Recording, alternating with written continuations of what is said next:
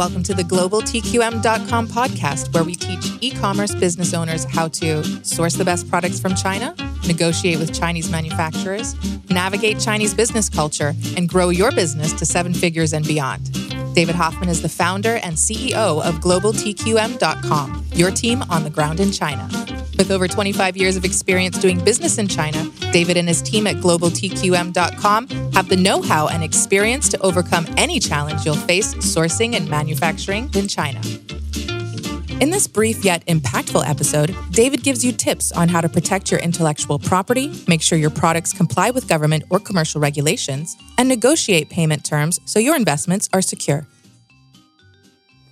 What is intellectual property? Intellectual property is anything that's proprietary to you that you hold a patent for or a trademark. But intellectual property is more than that, in that you may not have a trademark or a patent, but it's your idea, it's your concept. You want to protect it so that you can be first to market with it. This is where it's important to deal with trusted manufacturers and only share your ideas once you've done a certain amount of background checking with vendors and suppliers. Anything can be copied in China very quick and very fast. And if your idea is great, manufacturers often have a string of customers that they might who buy big quantities and they might want to actually offer this idea or concept to. So practicing prudence and diligence is critical here. There's no shortcut secret. You can sign an N D A. You can have an agreement with the manufacturer, which is helpful and important, but very hard to enforce. The most important aspect here is that you're dealing with a supply chain that you have experience with or that you have been referred to and have got a trusted reputation. And just act with diligence, give as little information as possible at the beginning and slowly release more information as things progress and as the relationship progresses. Make sure any files or documents you send through are watermarked so they can't easily be shared without um, your company name branded across them and uh, the word confidential. I would definitely not share anything related to good ideas or intellectual property with a manufacturer that has not been vetted, background checked, and does not have a reputation or history of dealing with other brands and other licensed or trademarked or patented product. The next point is compliance and standards. Do they matter? Hell yes, they matter. Every country has its own regulatory compliance, which means any product sold in their country must comply with with those standards. It's very important to do your homework in advance of placing an order for a product and ensuring you know and understand what compliance requirements exist for that product in the country that you want to sell it. Whether or not um, your sales channels require the compliance, like Amazon or retailers, et cetera, that's a commercial matter, but it is prudent that you are very clear what is required and um, ensure you have a plan in place to get it. Asking manufacturers for their compliance documents is acceptable, but make sure you verify those compliance documents are real and not fake, and that the tests are done to the correct standards.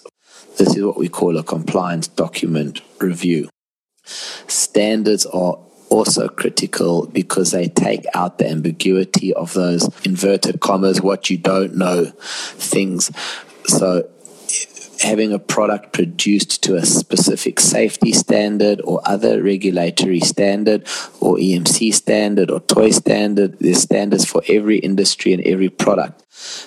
Knowing these standards and asking manufacturers about these standards ensure you ultimately get a better quality product, and there's um, a benchmark for determining if something's acceptable or something is not acceptable. The last thing you want to do is have a product that doesn't meet standards and doesn't comply and have a full recall on your hands, as that is the most costly exercise that any company wishes to face. Payment security is probably one of your is is your biggest concern to, to think about. Remember, suppliers are concerned about getting paid off because they purchase materials and procure goods and produce the goods, and then if they don't get paid, they get stuck with those goods, and they deal with thousands, if not hundreds of thousands of people around the world and have been let down many times. So very often suppliers are as scared of payments as you are. They're as scared of you as you are of them. So this is really a sensitive issue and a key topic for discussion. Typically, your payment terms will get better with suppliers as your relationship with them grows and gets better.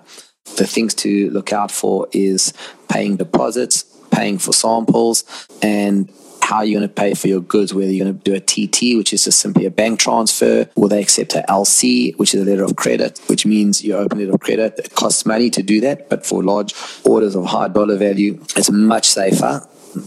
However, most manufacturers will only accept a T T for deposit and balance payment before shipment. If you're new to them or if it's a small order quantity, in which case vetting the supplier and having a very clear upfront purchase order signed off before you do that is ever more critical. Maximum deposit payable recommended is thirty percent. You want to negotiate down to twenty or ten or as little as possible.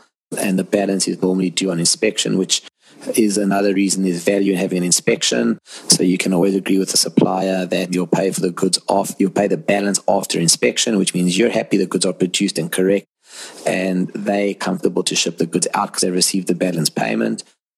It's very rare that I've experienced a supplier produces goods, gets paid, and then doesn't want to ship them out. Other payment methods include Western Union, PayPal, escrow. Um, not all suppliers will accept these, but they can be discussed with your manufacturer and considered.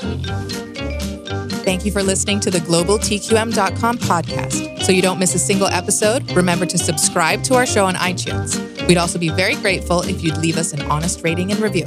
And don't forget to download your free gift, our ebook on China sourcing for startups at Global T Q M dot com slash gift.